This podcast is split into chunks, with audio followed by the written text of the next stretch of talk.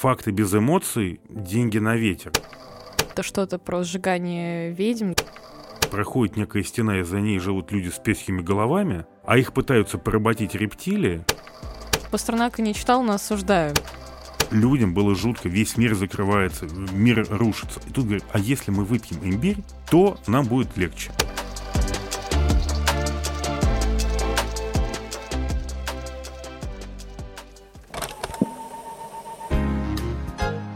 Привет! Вы слушаете подкаст «Ворона желает знать». Вместе с учеными из Высшей школы экономики мы говорим о современных явлениях, пытаемся разобраться в том, что такое осознанное потребление, чем вызван сериальный бум и почему мы живем в эпоху постправды.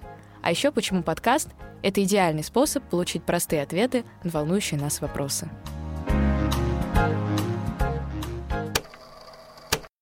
Ну что ж, мы открываем второй сезон подкаста «Ворона желает знать», и в первом выпуске этого сезона поговорим о фейках.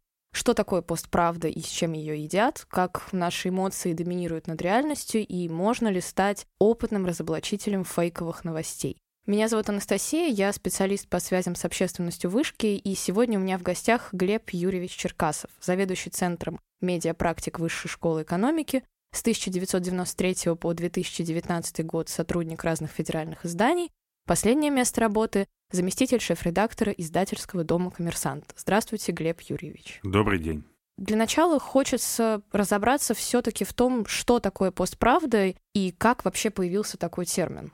Термин появился а, в начале 90-х годов прошлого века это такой результат на информационный взрыв э, той поры. Означает он формирование некой эмоциональной картины, которая противоречит рациональному объяснению тех же самых фактов, использование рациональных фактов в, как кирпичики для эмоциональной картины и, в общем, переписывание реальности в угоду неким представлениям о ней. Но одно дело термин, а другое дело явление. Явление существует, я думаю, столько, сколько существует человечество. Я вас сейчас перебью, потому что у нас как раз будет такой вопрос, и, наверное, я бы хотела немножко остановиться еще на самом термине, потому что известно, что в 2016 году постправда стала словом года по версии Оксфордского словаря.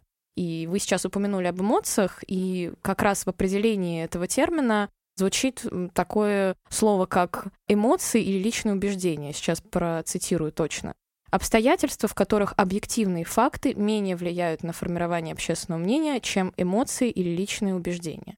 Вот тут вопрос, почему именно в 2016 году они решили это как-то задокументировать. Я, как бывший э, политический журналист, э, считаю, что два потрясения англо- англосаксонского мира и всего остального мира именно в 2016 году это Брекзит, э, которого вроде как никто не хотел, а он получился. И получился он на довольно шатких основаниях, абсолютно эмоциональных. И победа Трампа на, на президентских выборах в США, там, где э, Трамп, как считают его оппоненты, бомбил э, такой постправдой вдоль и поперек. Ну, раз все связано с этим словом, так что же 16-й год так и не отметить. Вот его и почтили э, оксфордским словарем э, этот термин. А я считаю, что в шестнадцатом году было доказано, что объективную реальность можно принять за субъективное эмоциональное пространство и наоборот. Потому что Такое часто бывает. Проигравшие объявляют свое поражение с течением злосчастных обстоятельств, а не собственными какими-то просчетами. Но мы, наверное, сегодня не будем там долго углубляться в Брекзит и, и в, в политические кампании, да. в политические кампании. Наверняка есть люди, которые об этом знают больше меня. Я хочу сказать о другом. Когда у людей складывается некая картина мира, когда они убеждены в том, что в 20 километрах от них э, проходит некая стена, и за ней живут люди с песхими головами, а их пытаются поработить рептилии, и вообще все очень сложно, и непонятно на что надеяться, но надежда есть, то это вот та самая постправда. Я сейчас взял самые крайние, самые радикальные проявления песью головы вообще из другой исторической эпохи. Но, ну да, это что-то про сжигание ведьм. Это да? еще даже раньше. Ну, слушайте, я для того, чтобы объяснить какие-то явления современные, очень люблю э, вспоминать детские книги.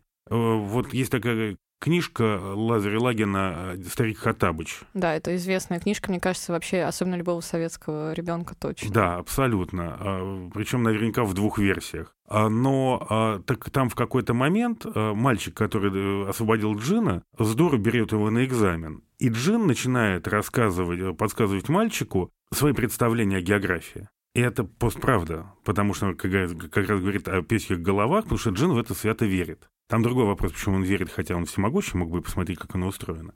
Вот она, постправда, самая простая. Я думаю, что актуальность явления и вообще это обсуждение получила ровно потому, что, во-первых, информации стало многократно больше, информации стало невероятное количество, справиться с ней уже практически невозможно.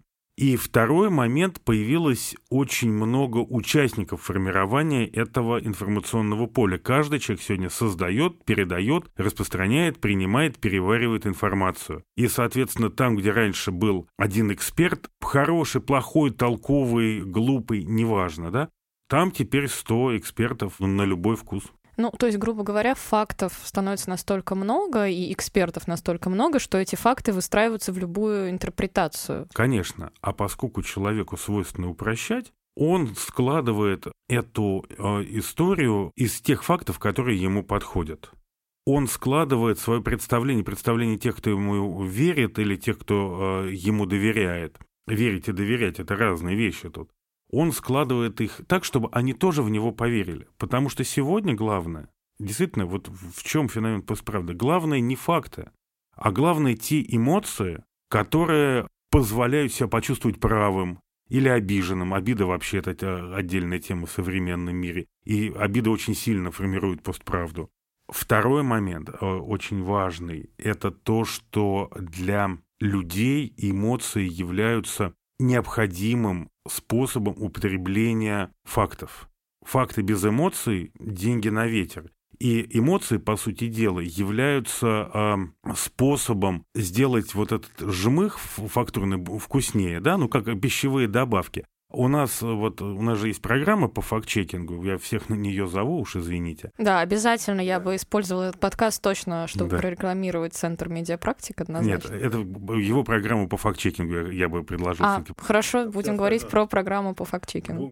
Нет, мы же говорим просто правда, факт-чекинг — это важнейшая штука для этого. Так вот, я всегда говорю, когда вы читаете какой-то текст, убираете из него оценочные суждения и прилагательные. Вот то, что остается в э, финале, и является тем, что уже можно проверять. Проверять эмоции невозможно, их можно учитывать.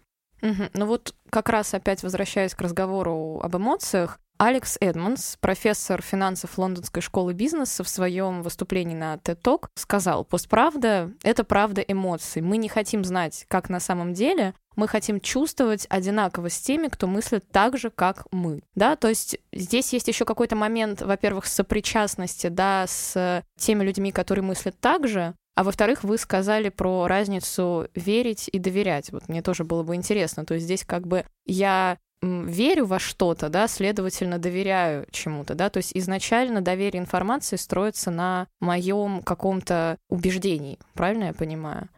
Да, и это очень неправильно. Вы можете доверять человеку, который говорит какие-то с вашей точки зрения, исходя из вашего опыта, разумные вещи. Каждый раз, когда он что-то об этом говорит, вы должны поверять его э, поиском дополнительных фактов, потому что он может ошибиться, он может попасть в заблуждение какое-то тоже эмоциональное, потому что он человек, его могут обмануть. От него попросили суждения, а он к этому не готов, а суждения ждут, да, и он иногда становится таким заложником собственной клиентелы эмоциональной, информационной. Вы его проверяете. Если вы кому-то верите от и до, вы себя отдаете ему на, а, что называется, в траст, причем в вечный потому что вы верите всему, что он сказал. Людям свойственно ошибаться. Людям, которые должны реагировать на какие-то информационные вызовы, да, им э, очень трудно сейчас. И, конечно же, они ошибаются.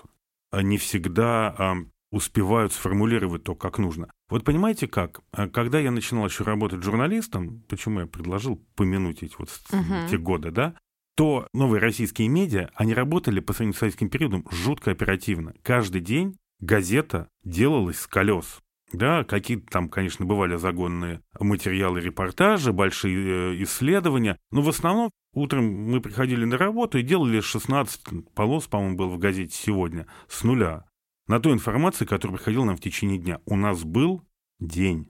Вы понимаете, да, сейчас... по сравнению с советским временем да. это невозможно представить. А по сравнению с тем, как это происходит сейчас, вот во, во всех оперативных, да на новость 20 минут.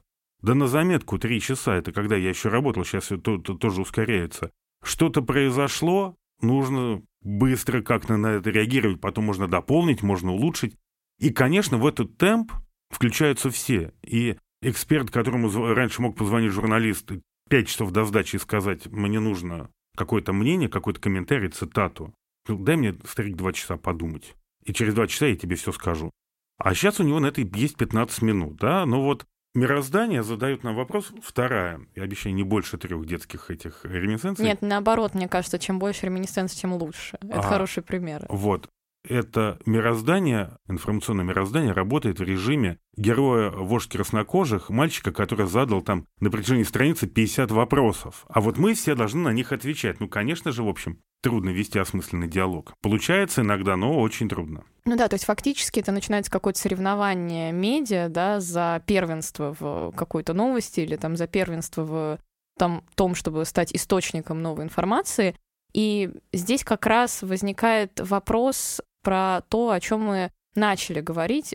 Было ли так всегда, если говорить об эмоциях, да, говорить о желании человека получить информацию и эмоционально отреагировать на нее, да? Я думаю, что тут дело в том, что Хосе Артега Гассет называл восстанием масс. Очень много людей получили доступ к распространению и получению информации. Потому что, конечно же, конечно же, информационные войны были всегда.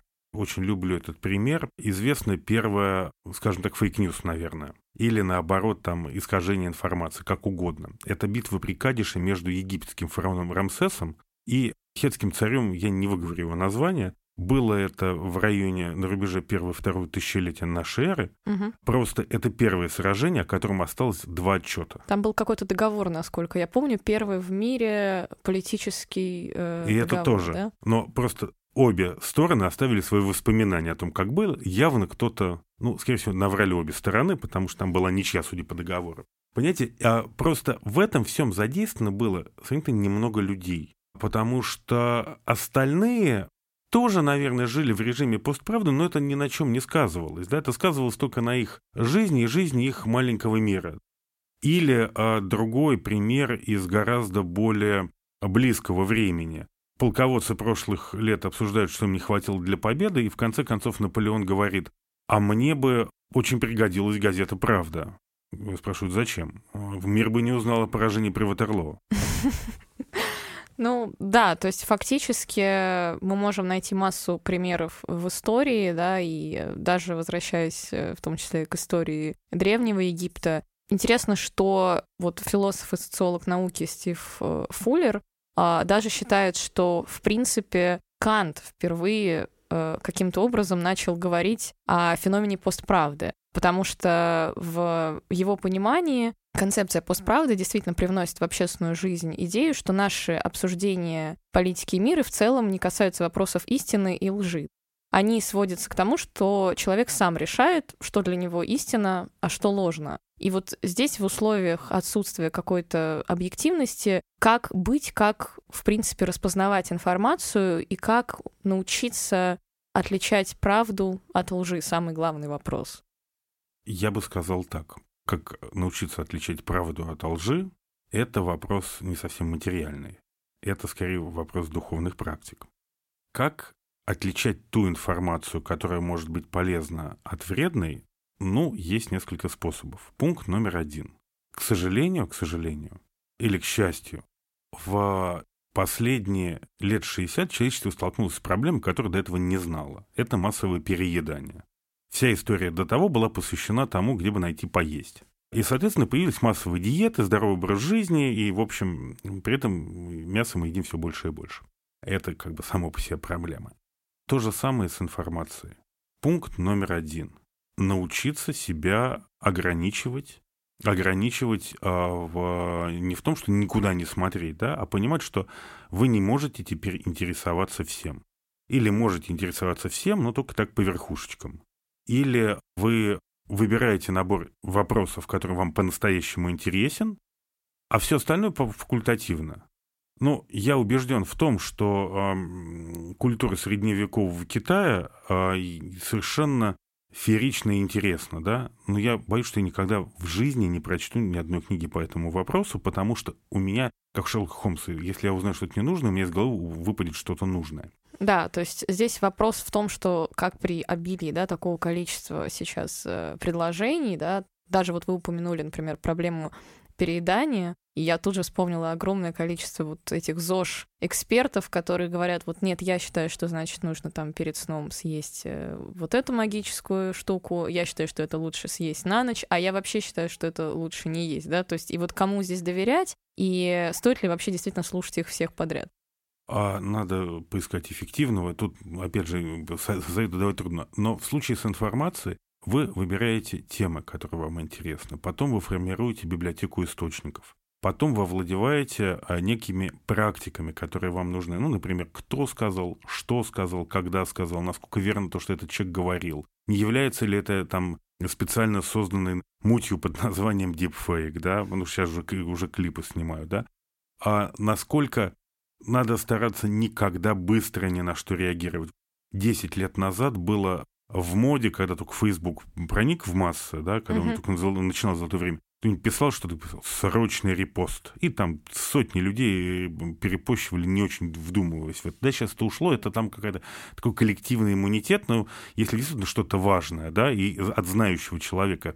Кстати, отдельная история, это поведение, это э, работа с фактурой в социальных сетях. Вот мы, кстати, о ней поговорим да, сегодня, и о таком вообще термине, как фильтр бабл, да, пузырь фильтров. Похожая история на... Информационный пузырь, да? Да, ну, он имеет разные названия, но суть одна, мы к ней вернемся обязательно. Хорошо. Сегодня. Вот. И после этого вы просто должны понимать, что вы имеете дело с набором информации, который вы можете проверить, вот как я уже говорил. После этого вы должны э, очень тщательно отключать эмоциональный позыв в тот момент, когда у вас его стараются вызвать. Вот тут прямая зависимость. Если вас хотят развести на эмоцию, значит дело нечисто. Угу. Если только это не какой-то проверенный автор, вот э, есть э, люди, которые сейчас занимаются социальными темами. Моя бывшая коллега по коммерсанту Ольга Алянова, да, я знаю ее как э, очень профессионального и безумно искреннего человека, и я всякий раз, когда ее читаю, ну да, я понимаю это эмоции, потому что надо пропускать через себя. Но это мое личное доверие, это мой Да, связано с тем, что да, вы знакомы непосредственно. Да, но э, в остальном, в остальном вы ни в коем случае не должны принимать ничего на веру. А можем ли мы вообще привести пример такого фейка, который был вот активно построен на эмоциональной именно связи? Ну, мы очень часто при, э, приводим примеры, ему уже, конечно, полтора года, но он просто великолепный. И там наши студенты его нашли, за что им честь и хвала. Про имбирь.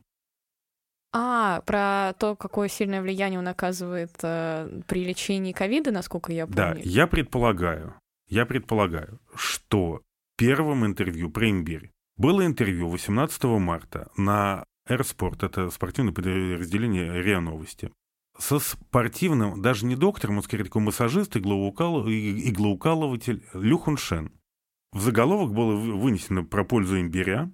Первый вопрос был не про имбирь, и второй был не про имбирь. Он футбольный массажист, доктор такой футбольный, он рассказывал про то, что сейчас происходит, как все останавливается. А потом он говорит, а вообще мне из Китая привезли, прислали имбирь, я пью чай с имбирем, повышает иммунитет, думаю, никакой ковид меня не коснется.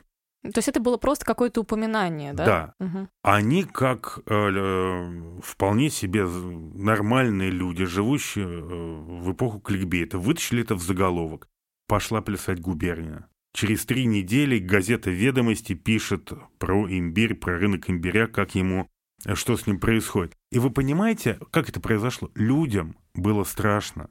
Людям было жутко, весь мир закрывается, мир рушится. И тут говорят, а если мы выпьем имбирь, то нам будет легче.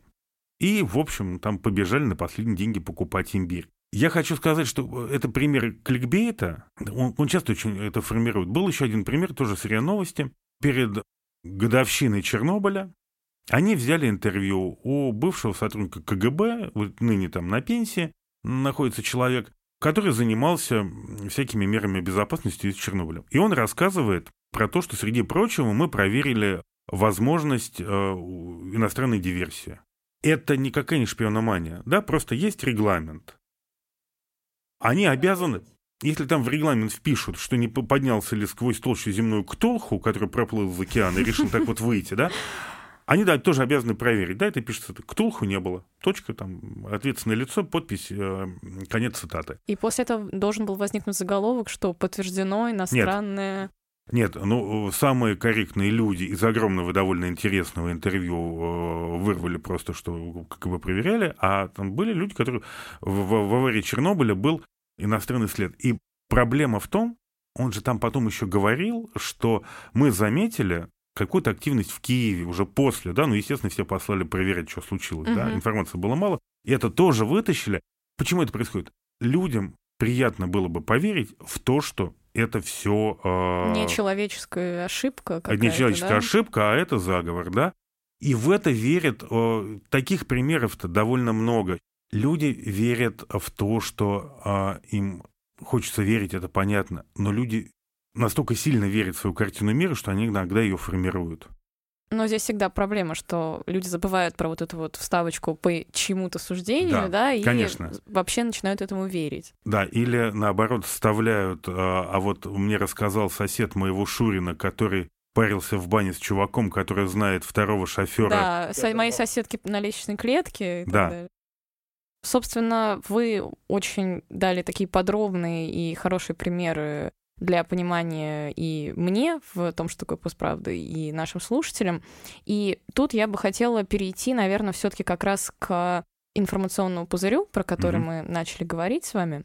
Если коротко говорить о том, что такое фильтр, bubble, да, или информационный пузырь, это изначально персонализация контента, да, когда наша лента все какие-то разновидности контента в наших сетях а, формируются под наши предпочтения с учетом того, что нам нравится, и фактически это приводит к образованию вакуума. То есть э, зацикливается одна и та же информация, и новые какие-то источники, да, они не поступают. И тут вопрос, можем ли мы выбраться вообще из этого пузыря, как нам из него выбраться? И нужно ли выходить за рамки этого пузыря или оставаться вот в этом своем вакууме интереса? Пункт номер один – нет. Нет, не выберемся или не нужно выбираться? А, не выберемся просто потому, что а, самый а, далекий от а, нахождения в информационном пузыре таком коллективном, человек, о котором написано вообще в мировой литературе, это Робинзон Крузо. До того момента, пока он не поймал пятницу. Но зато он жил со своими фобиями, так что у него тоже не, не особо получалось. Это первое. Второе. Информационный пузырь это естественно. И он был еще до всяких э, социальных сетей.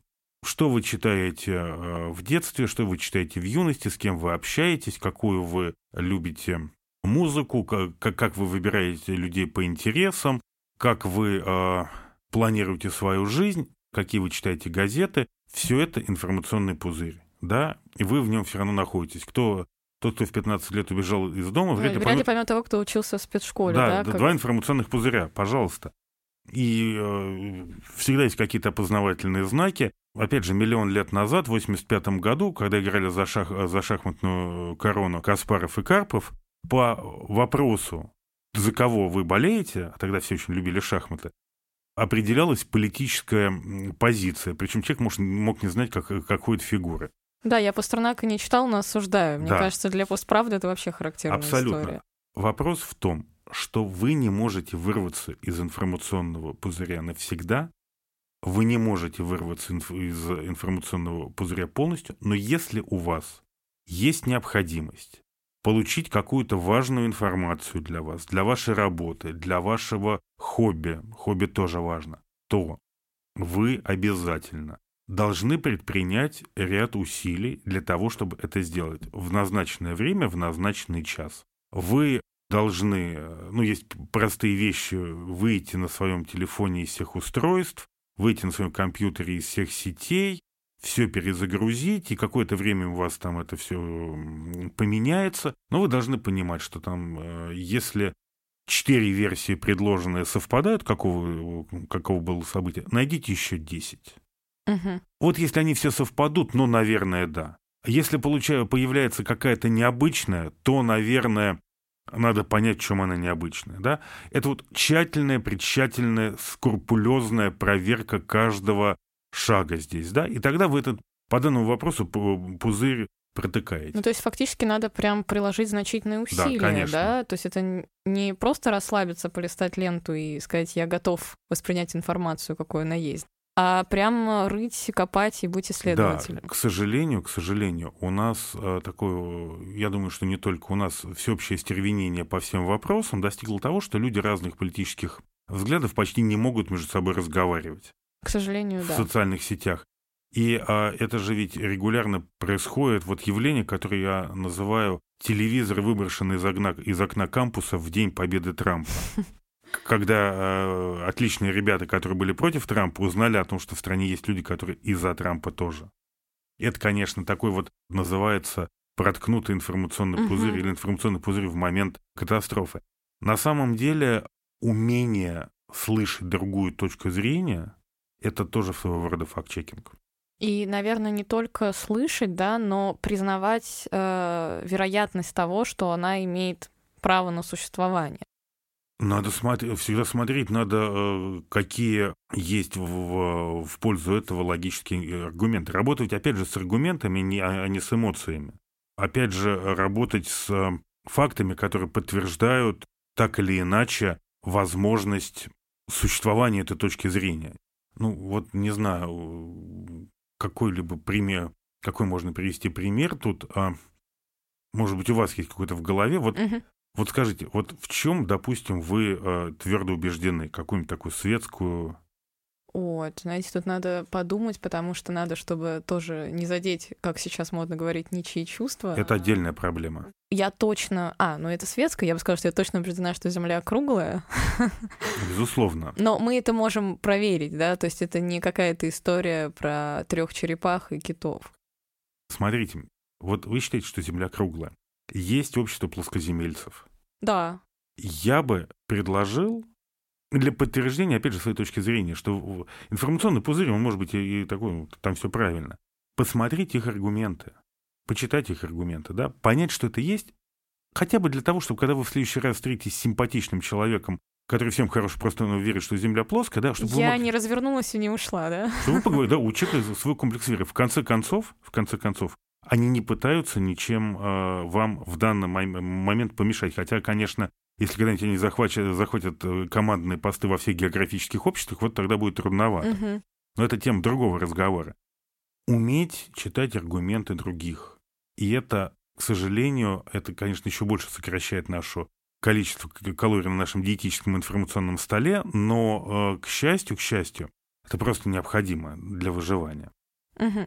Ну да, здесь просто проблема возникает в том, что с точки зрения рассмотрения плоскости да, Земли сложно говорить про какие-то убеждения, потому что есть все-таки наука.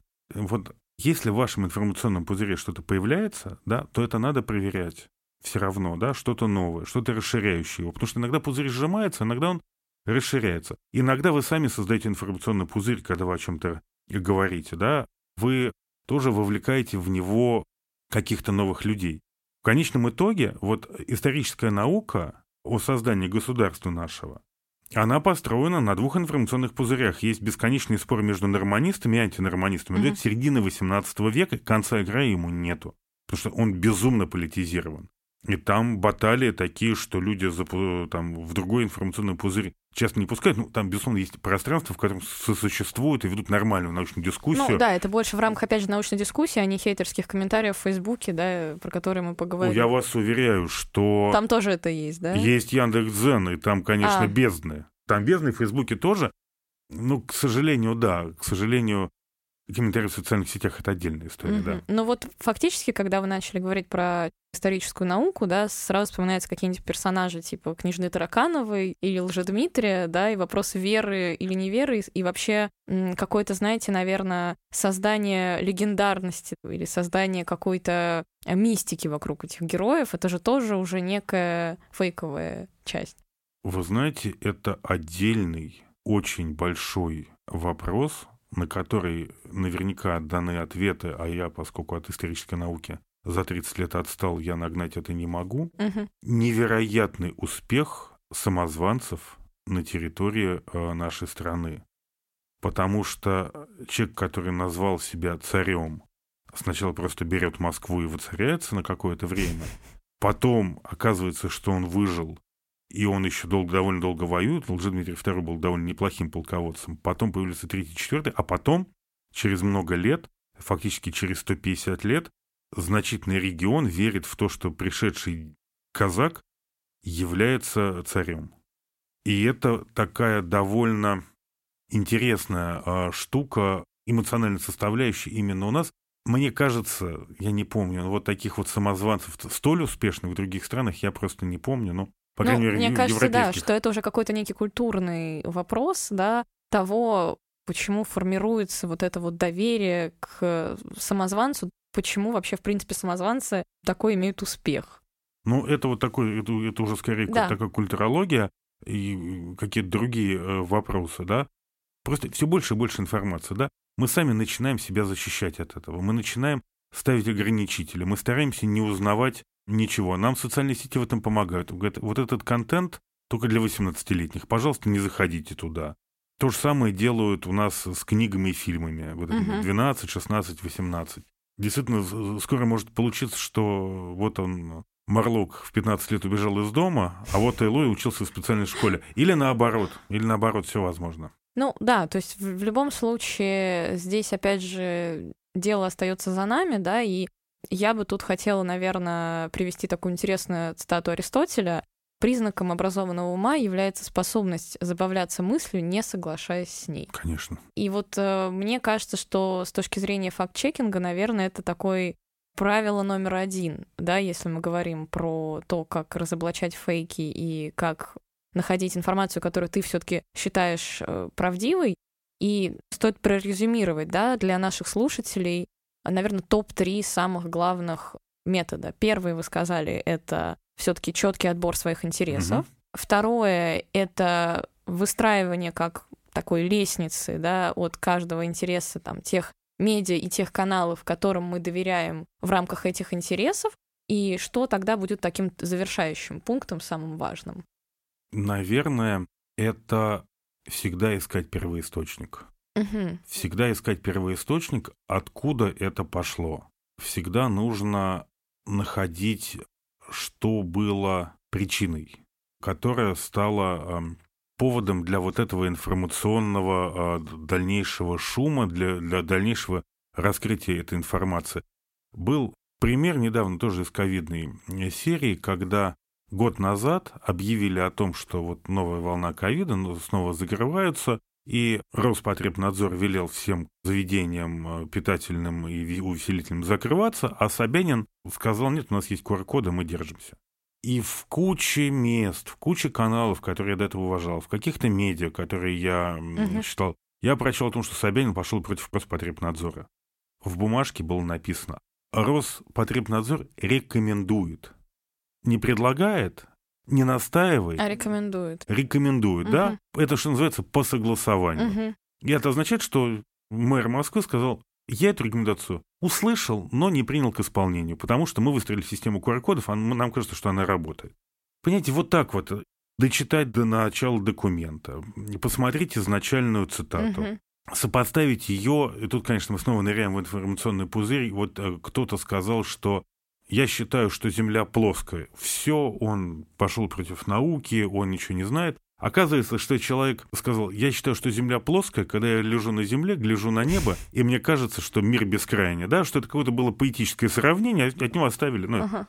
Но Я это считаю- уже эпоха кликбейта, о которой вы говорите, да. Мне очень Конечно. понравилось ваше выражение. Да, но, э, то есть, в любом случае, стараться искать первоисточник. Единственное, возникает всегда проблема, можно ли его найти и до него добраться через множество итераций и ссылок. Тогда вы знаете, что вы его не нашли. Вообще, главное слово в современном инф- информационном мире в эпоху постправды – это осознанность.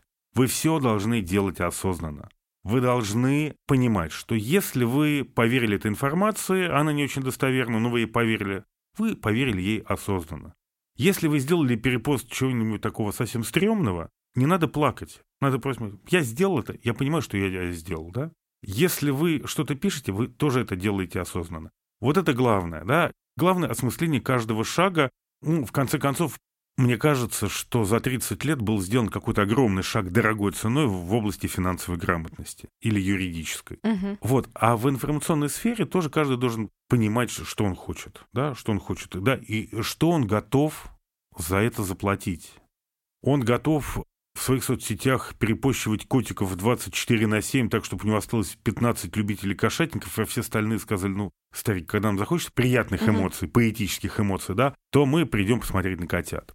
Вы можете вести что- что-то более-менее активное, да, социально активное, общественно активное. Пожалуйста, просто понимайте, что вы делаете.